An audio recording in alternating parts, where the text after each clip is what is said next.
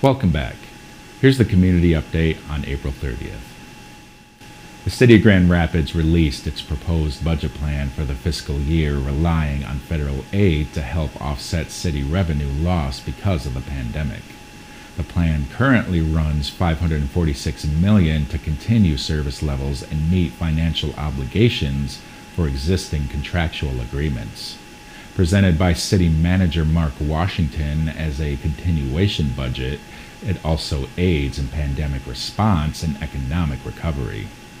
Community members will be able to share feedback on the proposed budget plan during Washington and Mayor Rosalind Bliss's virtual town hall next Thursday, May 6th.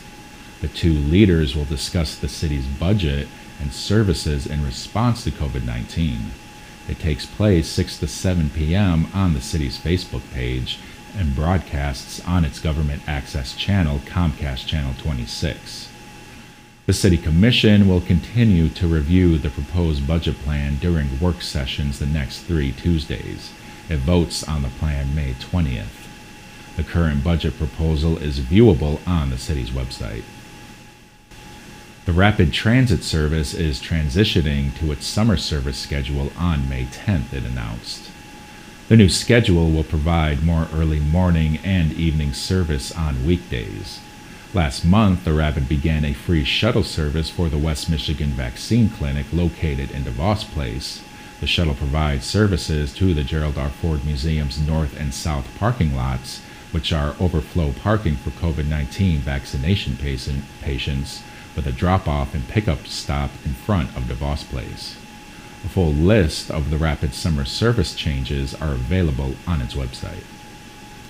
Governor Gretchen Whitmer on Thursday announced a new roadmap for the state's easing of COVID 19 restrictions, linking state vaccination rates to the future epidemic orders by the Michigan Department of Health and Human Services. Called MI Vacc to Normal, the plan lays out four vaccination based milestones that, once reached, enable the department to, ad- to adjust its pandemic related orders. These milestones are 55% of Michiganders plus two weeks allows in person work for all sectors of business. 60% of Michiganders plus two weeks increases indoor capacity at sports stadiums conference centers, banquet halls, and funeral homes to 25%, increases capacity at exercise facilities and gyms to 50%, and lifts the curfew on restaurants and bars.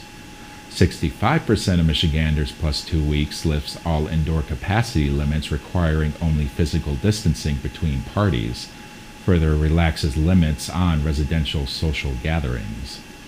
70% of Michiganders plus two weeks lifts the gatherings and face mask orders such that the department will no longer employ broad mitigation measures unless unanticipated circumstances arise. As of Thursday, Michigan has administered vaccines to 48% of Michiganders. More details about the state's MI Vacc to Normal plan are available on its website. Grand Rapids Public Schools has made the decision not to expand in person learning for high schoolers to four days a week after careful consideration.